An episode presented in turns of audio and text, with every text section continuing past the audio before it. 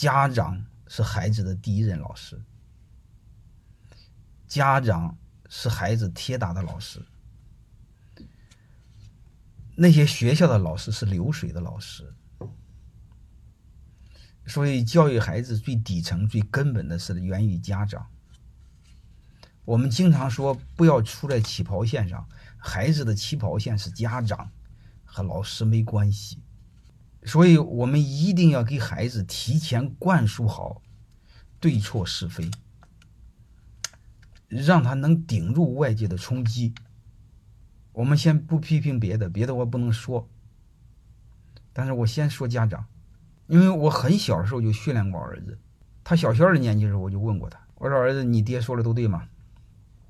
他说不一定，啊，我说不一定，你还要听我的吗？他说也是啊。我说老师说的都对吗？他说也不一定。我说你用听他的吗？那也不一定。能听明白什么意思吧？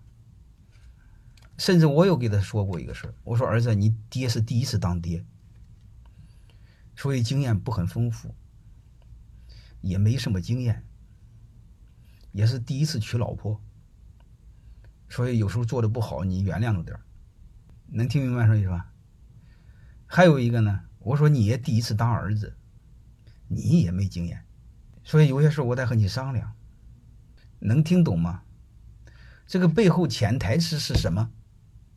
各位，当你把这些都说清楚之后，你的孩子在学校里边一定有抗挫能力，他一定有会辨别是非的能力，他甚至有一定的有足够的抵抗能力，而不会被老师羞辱他就自杀，是这回事吧？对吧？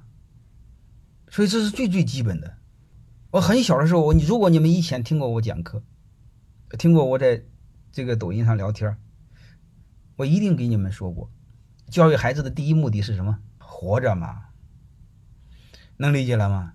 教育第一目的是活着，第二目的是快乐的、有尊严的活着，第三个是有意义的活着。所以我们家长一定要搞明白，先让孩子活着，能理解了吧？因为越优秀的孩子越敏感，这个能听明白了吧？智商低的人的情商低，他对外界不敏感，他不容易跳楼，好吧？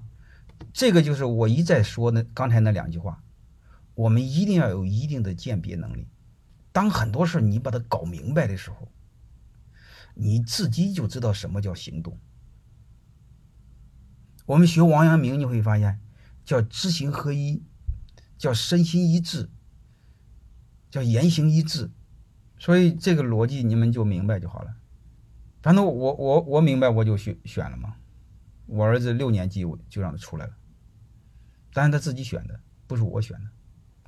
好吧，这个就到这儿了哈。你你你们剩下省略一万字。